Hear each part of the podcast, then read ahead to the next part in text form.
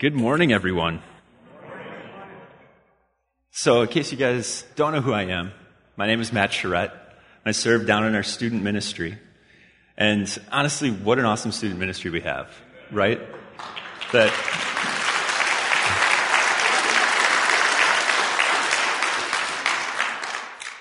That they're able to put together something like this in really a couple of weeks and honestly, the music is amazing. So much talent down there. And it's just a great group of youth.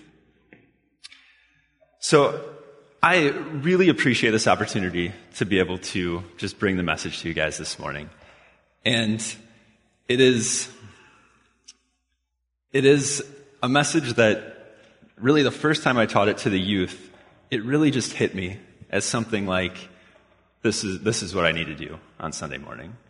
So I hope that you hear the power of God through His scripture and His word here this morning. So without further ado, let's jump right in. We're going to be in 2 Kings chapter 22 this morning. And really quickly, I know that you guys have like sermon notes. They're not really sermon notes. Those are your small group questions. So I don't have sermon notes. I just want to clarify that. Those will be really confusing. All right. So, the title of the message today is Destroying Idols in Our Life. And to do that, we need to be able to identify them. But we're also going to learn about the consequences of having idols in our life and how to overcome them. And we're going to, we're going to do that this morning through the story of Josiah. While you all navigate to 2 Kings chapter 22, I would like to provide just a little bit of context of where we're at kind of in the Bible timeline of things and King Josiah's reign takes place 333 years after King David. That is a long time. And Israel has changed since then. See, after King David's son Solomon reigned, Israel broke into two nations. There was a northern nation of Israel, and that consisted of 10 of the 12 tribes of Israel. And this country would eventually be captured, taken over, and by Jesus' time, it's known as Samaria. Then there's the southern kingdom of Judah. This consisted of the remaining two tribes Judah, which was the descendants of David, and Benjamin. And it's, this is where we're going to be this morning. We're going to be in the kingdom of Judah, where King Josiah is going to reign from the city of Jerusalem. So if you're all there, follow along with me as we read. Josiah was eight years old when he began to reign, and he reigned for 31 years in Jerusalem. His mother's name was Jedidah, the daughter of Adaiah of Bozkath, and he did what was right in the eyes of the Lord, and walked in all the way of David his father. And he did not turn aside to the right or to the left. In the 18th year of King Josiah, the king sent Shaphan the son of Azaliah, son of Meshullam, the secretary, to the house of the Lord, saying, Go up to Hilkiah the high priest, that he may count the money that has been brought into the house of the Lord, which the keepers of the threshold have collected from the people. And let it be given into the hand of the workmen who have the oversight of the house of the Lord, and let them give it to the workmen who are at the house of the Lord repairing the house that is, to the carpenters and to the builders and to the masons. And let them use it for buying timber and quarried stone, and repair the house. But no accounting shall be asked from them for the money that is delivered into their hand, for they deal honestly. And Hilkiah the high priest said to Shaphan, the secretary, I have found the book of the law in the house of the Lord. And Hilkiah gave the book to Shaphan, and he read it. Shaphan, the secretary, came to the king and reported to the king, Your servants have emptied out the money that was found in the house and had delivered it into the hand of the workmen who have the oversight of the house of the Lord. Then Shaphan the secretary told the king, Hil- Hilkiah the priest has given me a book. And Shaphan read it before the king. When the king heard the words of the book of the law, he tore his clothes. And the king commanded Hilkiah the priest and Ahikam the son of Shaphan and Achbor the son of Micaiah and Shaphan the secretary, and Asaiah the king's servant, saying, Go, inquire of the Lord for me, and for the people, and for all of Judah, concerning the words of this book that has been found. For great is the wrath of the Lord that is kindled against us, because our fathers have not obeyed the words of this book, to do according to all that is written concerning us.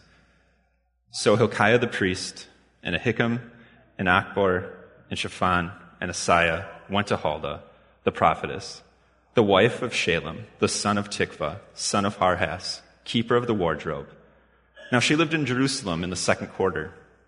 And they talked with her. And she said to them, Thus says the Lord, the God of Israel, Tell the man who sent you to me, Thus says the Lord, Behold, I will bring disaster upon this place and upon its inhabitants. All of the words of the book that the king of Judah has read, because they have forsaken me and have made offerings to other gods, that they might provoke me to anger with all the work of their hands before my wrath, before my wrath will be kindled against this place, and it will not be quenched. But to the king of Judah, who sent you to inquire of the Lord, thus shall you say to him, Thus says the Lord, the God of Israel, regarding the words that you have heard, because your heart was penitent, and you humbled yourself before the Lord, when you heard how I spoke against this place and against its inhabitants, that they should become a desolation and a curse. And you have torn your clothes and wept before me. I also have heard you, declares the Lord. Therefore, behold, I will gather you to your fathers, and you shall be gathered to your grave in peace, and your eyes shall not see all the disaster that I will bring upon this place. And they brought back word to the king. Pray with me, please. Lord, we come to you this morning to, to thank you for the power of your word, the power that it has to guide, to teach, and to correct us. And Lord, as we go through this passage as well as others, Lord, we pray that you use that word to convict the hearts of those that are able to hear this message today, and to also teach them and guide them on the way of removing idols from their lives. Lord, we pray this in Jesus' name. Amen. All right, so Josiah's grandfather was King Manasseh.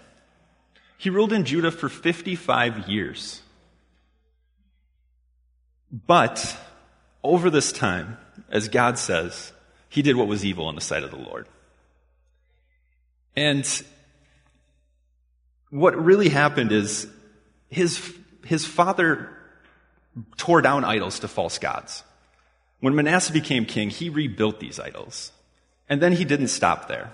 He looked around at other nations and he's like, well, they worship Baal and Asherah. I'm going to build altars to Baal and Asherah in Judah.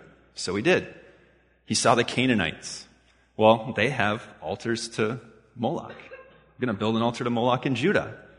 So he did. And then he he offered his own son as a burnt offering to this false god. And then he got creative.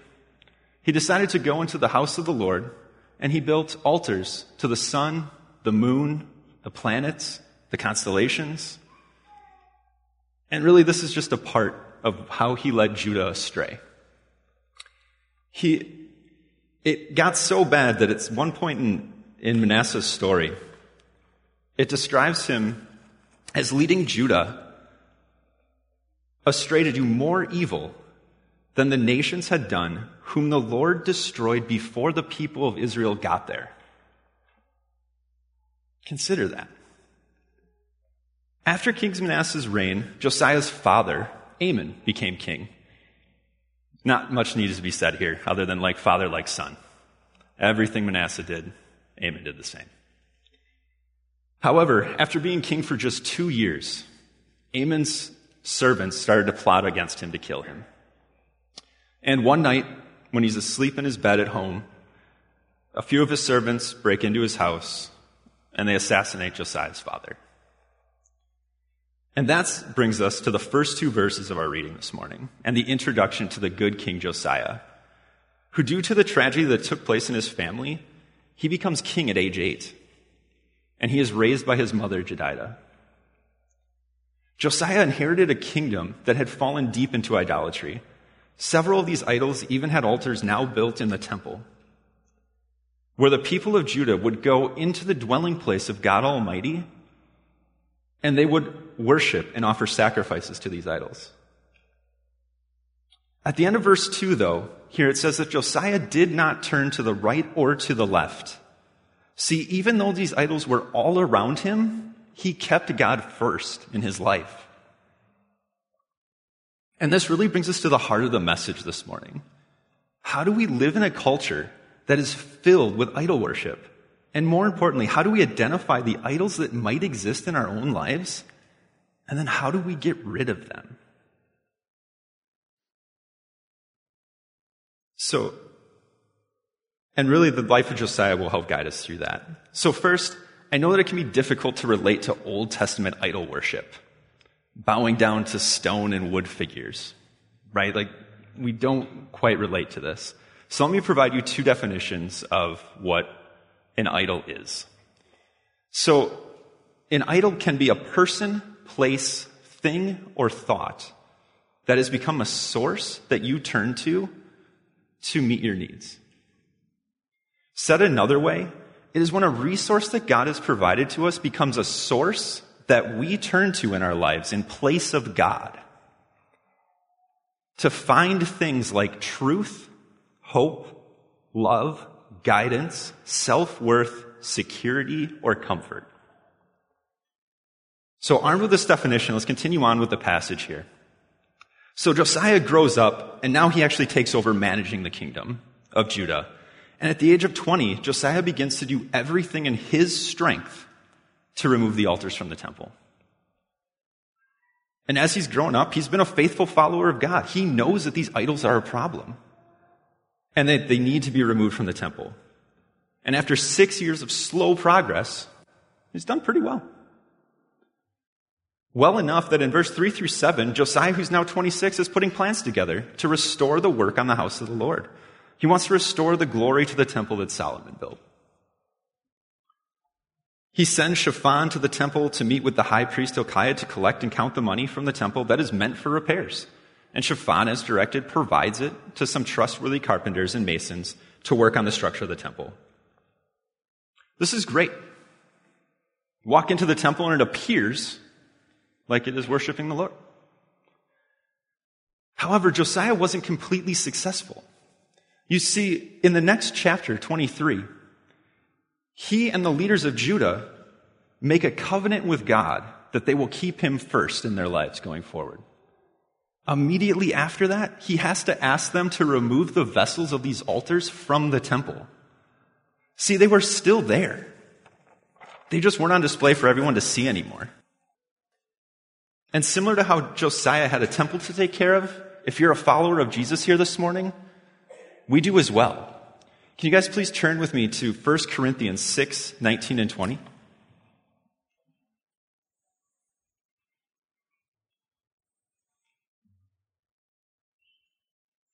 And it says here, Or do you not know that your body is a temple of the Holy Spirit within you, whom you have from God?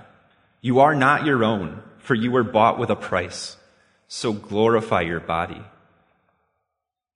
Glorify God in your body. Your body, my body, is a temple to the Holy Spirit that lives inside of us. And we are to keep God as the only God in that temple. Now, Josiah was able to identify the idols in their culture. And if we're being honest, we can probably do this too. We can look around at the culture we live in and we can see that there are a lot of idols in our world. And maybe to a lesser extent, we might be able to identify some of the idols that exist in our own life.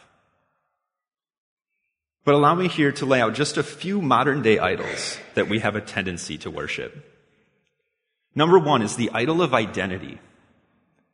This takes place when we take images from our current culture and use them to define who we are.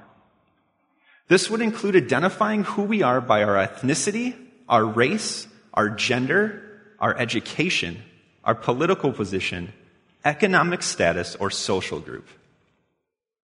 None of these things are bad. All of these things are resources that are God given for us to be able to advance the kingdom of God. If you consider what these things are, these give us our characteristics that help us to relate to people. These might be the ideas that we grew up with that help us to relate to people and to be able to share the truths of God. These are good things. However, this crosses the line into idol worship when, because of the color of our skin, we dismiss, dislike, or hate someone because they don't share our skin color. This crosses the line into idol worship when, because of our gender, we treat those of the other gender as though they're inferior or superior. This crosses the line into idol worship when, because of the level of our education, we dismiss other people's ideas. Or, because of the room that we're in and the people around us, we refuse to share our own. This crosses the line into idol worship when whether your neighbor is, when whether or not you are Republican or Democrat, you become angry at your neighbor because of what a few people have done in government. And lastly, it crosses the line into idol worship when because of who we are friends with or who someone else is friends with, it leads us to accept them or reject them. Number two, the idol of safety. When we look to things or thoughts to provide love, control, or security. So God created us to subdue the earth, to give love and to receive love, and to find security in God. And to this day, we still have these desires. We still want control and love and security. But when we seek them outside of God and try to find them in the world, we might start looking to a boyfriend or a girlfriend, a spouse, a friend, a child, a parent, to give us the kind of love that only God can provide. Or we can turn money into an idol of safety. See, God wants us to take all things to God. But when money is an idol, we'll take everything to God that we can't solve with our own bank account. Number three, the idol of self. When we give our thoughts, desires, or emotions more weight than God's word in our lives. Allow me to just read through a few of these here. When you hold others to a higher standard to yourself, you might be idolizing yourself. When faced with a decision, do we search our heart before the Bible? Do we crave flattery but become angry when we're corrected? Do we obsess over our outward beauty and vanity? Are there people in our life that we use and manipulate, but also want their admiration? Is our prayer life focused on our wants and desires while rarely praying selflessly for others? See, if our view of ourselves is of being more valuable, more important, or just more than those around us, we're no longer worshiping one true God. We're worshiping an idol of our own image. Number four, the idol of comfort. When something other than God in our life becomes the thing we turn to to find rest. So oftentimes we can identify this idol by reviewing how we respond to interruptions when we're doing something we like. So that might be watching TV, watching a movie, reading a book, playing video games, browsing social media. Do you, when you're interrupted, do you show that you're irritated, that you're angry? Do you make sure that they know that they bothered you? Another way that we can review this one in our own hearts is the time spent in God's Word. Do we spend time in God's Word each day, or are we often too tired and too busy to open up that book? All right. So then I have one more idol. And this one honestly just never quite fit into my list as just an idol. And this is cell phones. Now, they're an object. They can be an idol in our life, right? And here's an example. If your cell phone to you is like a little child's teddy bear or blanket, and when you forget it somewhere, you're filled with fear and stress, and you can't think about anything else until you get it back into your possession, your phone might be an idol.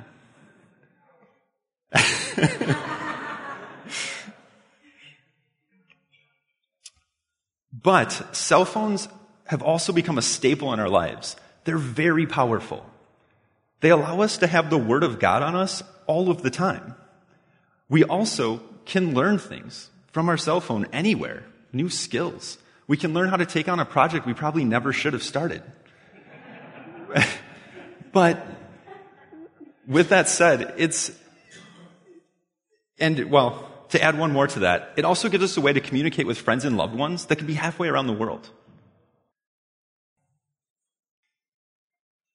So, cell phones have also fundamentally changed our lives, though, from the way that children grow up and the way that we parent, the way that we work, and the way that we interact with one another.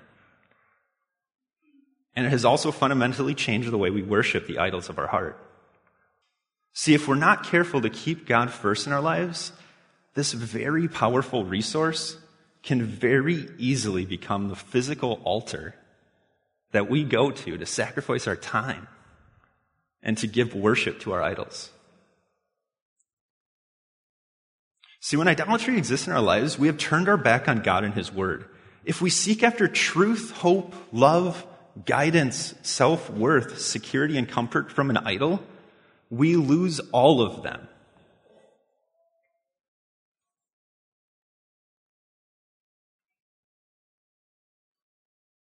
So, this is why God makes it clear in his second of the Ten Commandments, found starting in Exodus chapter 20, verse 4, that it is a sin to have idols in your life. God says this You shall not make for yourself carved image or any likeness of anything that is in heaven above, or that is in earth beneath, or that is in the water under the earth. You shall not bow down to them or serve them. For I, the Lord your God, am a jealous God visiting the iniquity of the fathers to the children, to the third and fourth generation of those who hate me, but showing steadfast love to thousands of those who love me and keep my commandments. It isn't because he's afraid of losing you to a false God that we have this commandment. If you're a Christian here this morning, you know he can't. It's impossible. You've already been forgiven. You're saved. You're redeemed by the blood of Jesus. This commandment is to keep us from losing ourselves in this world. So there's also a consequence to idolatry. If you guys could please turn with me to Ezekiel chapter 14, verse 3. Be verse 3 and 4. And God says here, Son of man, these men have taken their idols into their hearts and set the stumbling block of their iniquity before their faces. Should I indeed let myself be consulted by them? Therefore speak to them and say to them, Thus says the Lord God, any one of the house of Israel who takes his idols into his heart and sets the stumbling block of iniquity before his face, and yet comes to the prophet, I, the Lord, will answer him as he comes with the multitude of his idols. God is talking to the prophet Ezekiel and says, Should I even let these people with idols in their heart consult me? Should I allow them, should I allow someone that worships a false God to ask me for guidance, assistance, or hope? Then in verse 4, he says, I will answer them, but it's going to be according to the idols they worship. There is no way we can get in to fully what that means to our prayer life this morning. But let me kind of summarize this way. If idols have ears but do not hear, if they have eyes but do not see, and they do not make a sound, like it says in Psalm 115, then we are probably not getting a response. All right, as we continue on now with Josiah in 2 Kings 22, let's begin to look at how we go about destroying the idols that we have in our life. So the first thing is that we need to spend time daily in God's Word. So look with me again at verse 8. And Hilkiah the high priest said to Shaphan the secretary, I have found the book of the law in the house of the Lord. And Hilkiah gave the book to Shaphan and he read it. God's word had lost its importance in the lives of the people of Judah as they continued on in their idolatry. God was no longer the priority in the temple of idols, and eventually God's word was lost from them completely. When we worship idols, we're turning our back on God and the Word of God. We cannot have two gods in our life. Only one God's Word can have authority over us. And if, and if we have made our own God or are worshiping ourselves as God, then God's Word is no longer the authority in our life, and our worship of the one true God is just for show. In verse 10 and 11, Shaphan reads the book of law, book of the law before Josiah, and it convicts Josiah, and he responds to God's word with sorrow and repentance. See, the word of God is powerful. A verse many of you are familiar with is Hebrews 4:12. For the word of God is living and active, sharper than any two-edged sword, piercing to the division of soul and spirit, of joints and marrow, and discerning the thoughts and intentions of the heart. If we want to have hope of destroying idols in our life, we have to prioritize being in God's Word every day. Without being in God's Word each day, it's a slippery slope where we slowly begin to lose the Word of God in our lives. The less we read it, the less important it becomes until eventually it's lost any priority at all. Once that happens, we forget the truths that God shares with us about who He is and who we are in Him and what he's done for us. And when we lose sight of those, well, we try to find answers in idols. So the second thing we need to do is we need to keep prayer a priority. In verse 12 through 20 now, Josiah is convicted by the word of God and he seeks counsel from God by sending Hilkiah, Shaphan, and others to the prophetess of God, Huldah. When God's word convicts us, of our idols, we need to repent of them and then seek after His wisdom on what He would have us do to remove the idols from our heart. Okay, so then, third and lastly, we need to immediately respond to the conviction and repentance and completely remove the idols from our heart. Now, I know that sounds like great. What does that mean? Yeah, how do we do that? I can offer you some fun little word plays here, right? If your idol is yourself, then serve others. If your idol is money, well, then be more generous. Those words are meaningless. I have no power. My words have no power or authority over you or your heart or your relationship with God. So, how do we actually remove idols from our heart? The only way we can truly do this is if we do the first two steps honestly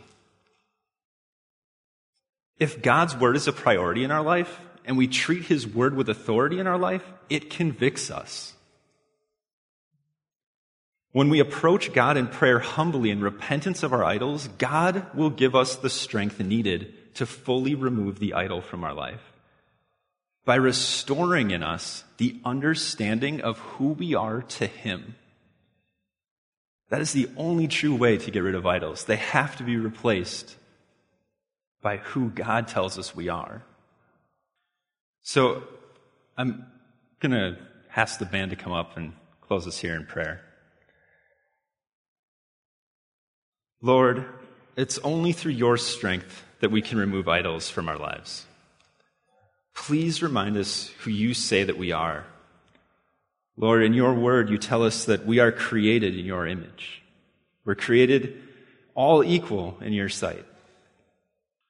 Lord, we are forgiven. We are saved. We are redeemed. And we are restored as a child of God according to you. And that is how you see us, Lord. So, Lord, I, I pray that you take this word, this message here this morning, and that, that you're just able to work with that and work that into the hearts of those that are able to hear it here. And, Lord, that you're able to just do a great work with this.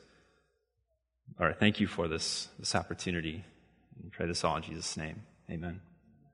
All right. So if you're here this morning and you have not put your trust in Jesus, then like the prophetess told Josiah, there is a coming judgment day where you will have to answer for your sins to a holy God. Or there's another option.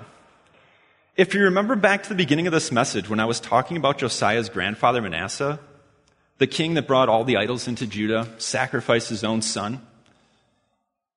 Well, that's not the end of his story. See, due to his sin, God sent Assyria to capture him and take him prisoner. And while he was a prisoner there, he humbly approached God, repented of his sins, and God forgave him, restored him. See, no matter what you've done in your life, you have this same option. If you're willing to humble yourself before Jesus, ask Him to forgive you of your sins, He will forgive you of your sins, and He will redeem you as a child of God. As the band plays here the song of invitation, if you're convicted to be a follower of God here this morning, I ask you that during the song or after the service that you seek out Mr. Roman or Pastor Chad or myself and we'd love to pray with you and talk to you about that.